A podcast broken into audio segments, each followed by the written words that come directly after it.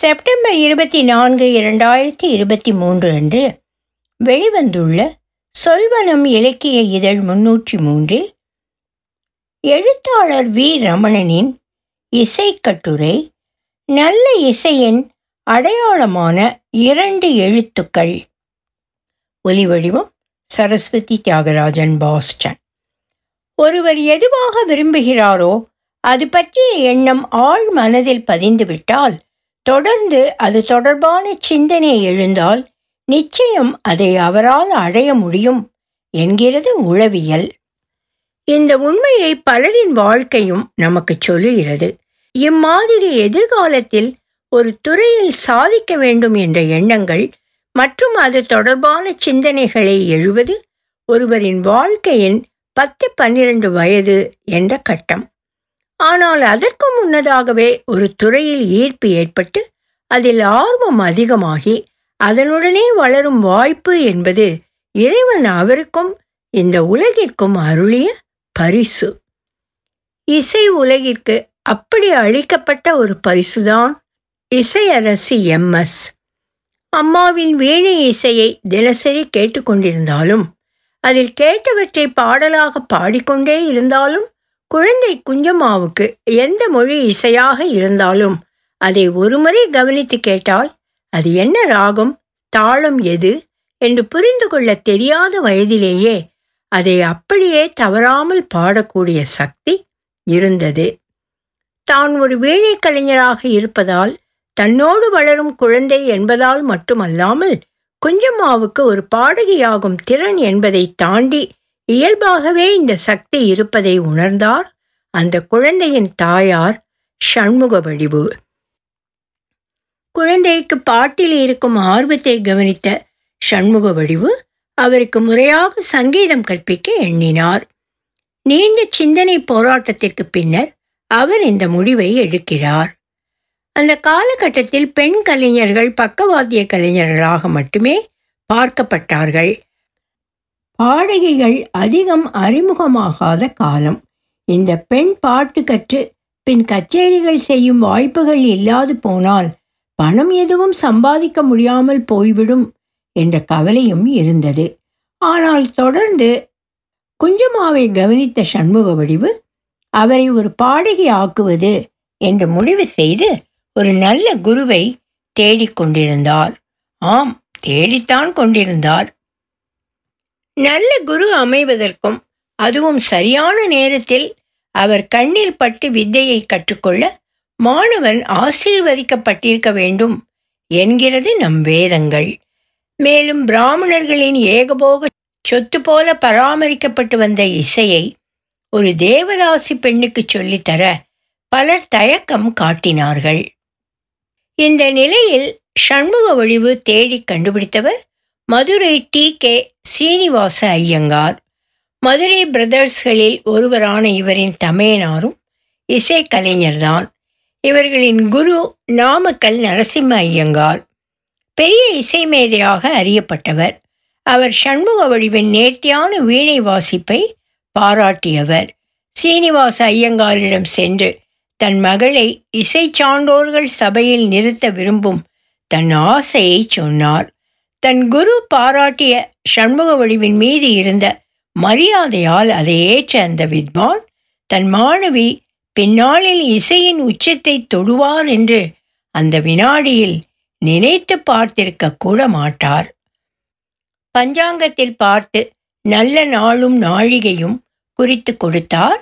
அந்த நாளில் சம்பிரதாயப்படி சரஸ்வதிக்கு அஷ்ராபியாச பூஜை செய்து தேங்காய் உடைத்து நைவேத்தியம் செய்து வெற்றிலை பாக்கு பழம் தட்டில் தட்சணை வைத்து அம்மாவையும் மீனாட்சி படத்தையும் குருவையும் நமஸ்கரித்த பின் நல்ல வேளையில் சங்கீத பாடம் ஆரம்பமாயிற்று. குருவுக்கும் சிஷ்யைக்கும் துவங்கிய அந்த நல்ல வேளை இசை உலகிற்கு நல்ல வேளையாகவும் ஒரு இசையரசி பிறந்த வேளையாகவும் அமைந்தது. அந்த நாட்களில் ஸ்ருதிப்பெட்டி கிடையாது. ஹார்மோனியம் சங்கீதம் கற்றுக்கொள்ள அங்கீகரிக்கப்பட்ட வாத்தியம் இல்லை. சங்கீதம் என்றால் ஸ்ருதிக்கு தம்புரா மட்டும்தான். இதில் பாடுபவரின் குரல் நயத்துக்கு ஏற்ப ஸ்ருதி சேர்த்து பின்னர்தான் பாடத் துவங்க முடியும். பல மேடைகள் கண்ட ஒரு தேர்ந்த கலைஞன் பாவாடை சட்டை அணிந்த ஒரு சிறு பெண்ணுக்காக அந்த தம்பூராவை மீட்டி குழந்தையின் குரலுக்கேற்ப ஸ்ருதியை சேர்த்து ஆரம்பித்தார். முதல் முறையாக குடும்பத்தினர் அல்லாத ஒருவரின் முன் சற்றே பயத்துடன் உட்கார்ந்தார் குஞ்சம்மா. சங்கீதத்தின் பாலபாடமான சரிகம பதனிச எனச் சொல்லிக் கொடுக்க ஆரம்பித்தார். கற்பிக்கும்போது இந்த சரளி வரிசையை பாடுவதிலிருந்தே ஒரு குரு தன் மாணவனை மதிப்பிட்டு விடுவார். ஐயங்கார் பயிற்சி ஆரம்பித்த 3வது நாளே இந்த பெண்ணின் திறன் கண்டு பிரமித்து போனார். குறைந்தது 2 மாத காலத்திற்கு பின்னர் போக வேண்டிய கட்டங்களான சரளி வரிசை, ஜண்ட வரிசை, தாட்டு வரிசை, 3 காலங்களில் ஸ்வரங்களை பாடுவது போன்றவைகளை மிக அனாயாசமாக அந்த குழந்தை சில நாட்களிலேயே கற்றுக்கொண்டு விட்டது. ஒரு கஷ்டமும் கொடுக்காத மாணவியை எந்த குருவுக்குத்தான் பிடிக்காது? தன் மாணவி மிக நல்ல பாடகியாக கூடிய அடையாளங்களை கண்ட குரு மற்ற மாணவர்களுக்கு சொல்லிக் கொடுக்கும் வழக்கமான பாணியிலிருந்து மாறி சரளி வரிசை பயிற்சியை வழக்கமான மாயா மாளவ கவுளை ராகத்தில் மட்டுமில்லாமல் கல்யாணி, கரகரப்பிரியா போன்ற ராகங்களில் சொல்லிக் கொடுத்தார். பொதுவாக ராகங்களில் அமைந்த எளிய பாடல்களை கீதமாக சொல்லிக் கொடுத்த பின்னர்தான் இந்த பயிற்சியை அளிப்பார்கள். அந்த வயதிலேயே ராகங்களுக்கு இடையே இருக்கும் வேறுபாடுகளை பாடல்கள் மூலமாக கற்காமல் எளிதாக ஸ்வரசானத்திலேயே புரிந்து கொண்டாள் அந்த சிறுமி. ஆனால் அந்த சிறுமிக்கு அந்த குருவிடம் நீண்ட நாள் பாடல் கற்கும் வாய்ப்பில்லாது போயிற்று. வெளியூர் கச்சேரி ஒன்றுக்கு சென்றிருந்த சீனிவாச ஐயங்கார் வைகுண்ட பிராப்தியை அடைந்து விட்டார். ஆனால் ஷட்ஜமமும் பஞ்சமமும் சுவாசமாகவே ஆகிப்போன குஞ்சம்மா ஐயங்காரிடம் கற்ற அரிச்சுவடியில் எழுந்த அசைக்க முடியாத அஸ்திவாரத்தில் ஒரு பெரிய மாளிகையை தன் கேள்வி ஞானத்திலேயே எழுப்பிக் கொண்டிருந்தார். தொடர்ந்து எந்த குருவிடமும் பயிற்சி எடுக்காமல் பாடத் தொடங்கிவிட்டார். அம்மாவின் கச்சேரிகளில் ஒரு சில பாடல்கள் பாடியவர் மெல்ல தனி கச்சேரி செய்ய ஆரம்பித்தார். அதன் பிள்ளையார் சுழி ஒரு சௌராஷ்டிர செல்வந்தரின் வீட்டு திருமணத்தில் போடப்பட்டது. யார் இந்த சின்ன பெண், அருமையாக பாடுகிறார் என்பதும் சண்முகவடிவின் பெண் நன்றாக பாடுகிறாள் தெரியுமோ என்பதும் மதுரை நகரம் முழுவதும் பேச்சாயிற்று. இசைக்கலைஞர்கள் கிராமபோன் இசைத்தட்டுக்கள் கொடுக்க ஆரம்பித்திருந்த காலம் அது. 4 மணி நேர கச்சேரிகள் செய்யும் ஜாம்பவான்கள் 45 நிமிடத்திற்குள் பாடுவதா என பொங்கி எழுந்து எதிர்த்தவர்களும் இருந்தனர். நம்மை விளம்பரத்தி கொள்ள நல்வாய்ப்பு என அந்த இசை வடிவை ஏற்றவர்களும் இருந்தனர். இங்கிலாந்திலிருந்து வந்த இசைத்தட்டு கம்பெனி இந்தியாவில் சாஸ்திரிய இசைக்கு இருக்கும் மதிப்பை சரியாக உணர்ந்து வியாபார வாய்ப்பை நழுவ விடாமல் பெரிய வித்வான்களிடம் காலமெல்லாம் நிற்கக்கூடிய இசைத்தட்டுகளின் பெருமைகளை சொல்லி இசைத்தட்டு கொடுக்க சம்மதிக்க செய்து கொண்டிருந்தார்கள். அப்படி ஒரு வாய்ப்பு சண்முகவடிவின் வீணைக்கும் வந்தது. இது அவருக்கு பணம் ஈட்ட ஒரு வாய்ப்பாக மட்டுமில்லாமல் அவரது புகழையும் பரப்ப உதவியது. இசைத்தட்டுகள் தந்திருக்கும் என கச்சேரிகளில் விளம்பரம் செய்யப்பட்டிருக்கிறது. முதலில் தந்த சில இசைத்தட்டுகள் விற்பனை நன்றாக இருந்ததால் சென்னையிலிருந்து 1925 HM கம்பெனியிடமிருந்து அவரது வீணை இசையை ஒரு புதிய இசைத்தட்டுக்கு ரெக்கார்டிங் பதிவு செய்ய அழைப்பு வந்தது. அப்போது இருந்த நவீன டெக்னாலஜிகளுடன் அதற்கு ஒரு ஸ்டூடியோவும் இருந்தது. முதலில் சோதனை, பின்னர் ஒரு மெழுகு தட்டில் அந்த இசை பதிவு செய்யப்பட்டு மிக பாதுகாப்பாக கல்கத்தாவுக்கு அனுப்பப்படும். அங்கு அது இசைத்தட்டுகளாக வடிவம் பெறும். இந்தியா முழுவதும் அனுப்பப்பட்டு விற்பனை ஆகும். இசைத்தட்டுகள் ஒலிப்பதிவு என்பது அந்த காலகட்டத்தில் மிகவும் சவாலான பணியாக இருந்திருக்கிறது. ஆரம்ப காலங்களில் இங்கிலாந்திலிருந்து நிபுணர்கள் வந்து செய்திருக்கிறார்கள். பலமுறை ஒத்திகை பார்த்த பின்னரே ரெக்கார்டிங் செய்யப்படும். ஒரு சிறு தவறு ஏற்பட்டால் கூட முழுவதும் மீண்டும் பாட வேண்டும். சில சமயம் இது தொடர்ந்து சில நாட்கள் கூட நடைபெறும். இதற்காக அதிகமான சன்மானம் எதுவும் கிடைக்காததால் வித்வான் ரெக்கார்டிங்களில் அதிக ஆர்வம் காட்டவில்லை. ஆனால் சண்முகவடிவு இசைத்தட்டுகள் வருங்காலத்தில் ஏற்படுத்தக்கூடிய தாக்கத்தை புரிந்து கொண்டு இசைத்தட்டு பதிவு செய்வதை விரும்பி செய்து கொண்டிருந்தார். அந்த ரெக்கார்டிங்க்கு போகும்போது தன் 10 வயது பெண் சுப்புலட்சுமியையும் அழைத்து போனார் சண்முகவடிவு. தனது ரெக்கார்டிங் முடிந்தவுடன் சண்முகவடிவு, இவள் என் பெண், நன்றாக பாடுகிறாள், இவளது பாட்டையும் ரெக்கார்டாக போடுங்களேன் என்று ஹ.எம்.வி மேனேஜரிடம் கேட்டார். என்னது, இந்த சின்ன பெண் பாடுவதை யார் கேட்பார்கள்? அதற்கு இன்னும் கொஞ்சம் வயசாகட்டும். இல்லை, நீங்கள் கேட்டுவிட்டு சொல்லுங்கள், மிக அழகாக பாடுவாள். ஹ.எம்.வி மேனேஜருக்கு என்ன சொல்வதென்று தெரியவில்லை. மதிப்புக்குரிய ஒரு முன்னணி கலைஞரின், நன்றாக விற்பனையாகும் ஒரு இசைத்தட்டு தந்த கலைஞரின் வேண்டுகோளை தட்ட முடியவில்லை. சரி, நாளை கேட்பதற்கு ஒருவர் வருவார், அவர் கேட்டு சரி சொன்னால் பார்க்கலாம் என்றார்.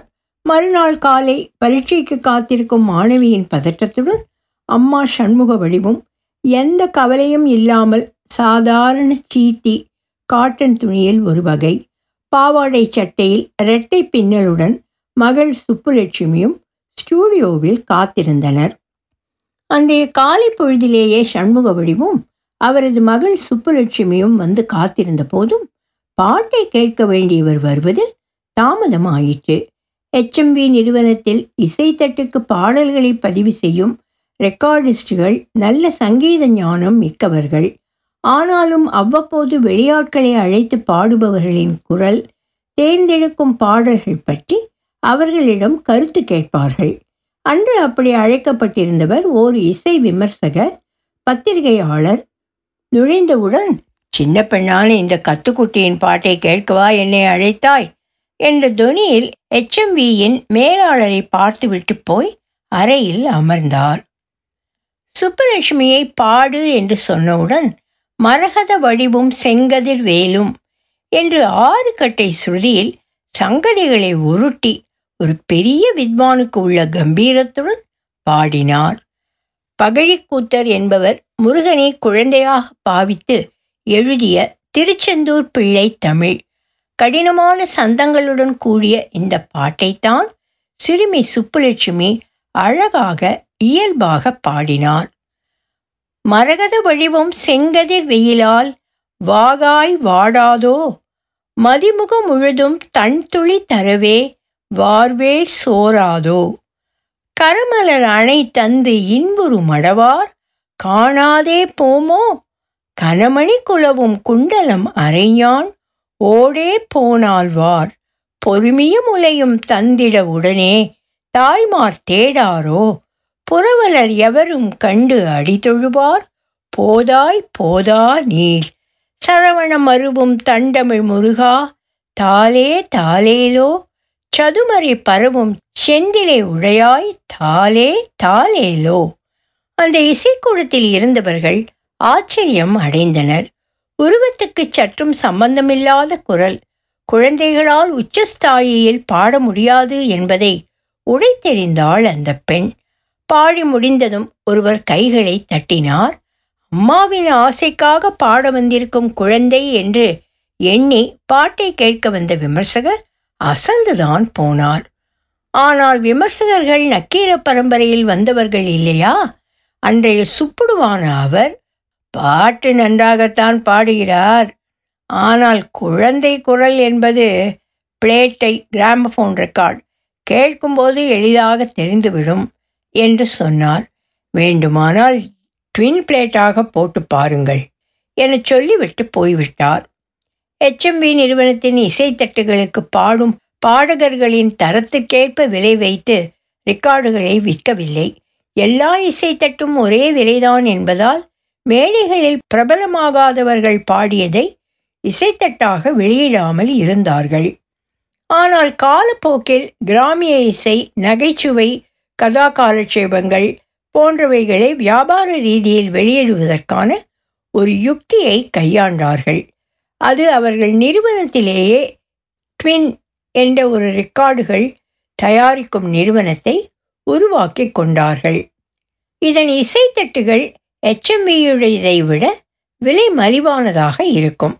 அந்த இசைத்தட்டின் வடிவில்தான் சுப்புலட்சுமியின் முதல் இசைத்தட்டு பாடல் பதிவாகி இருக்கிறது. இதுதான் இந்தியாவின் முதல் மிக இளம் வயது பாடகியின் இசைத்தட்டாக இருந்திருக்க வேண்டும். அதுவும் தமிழில் பாடிய பாட்டு.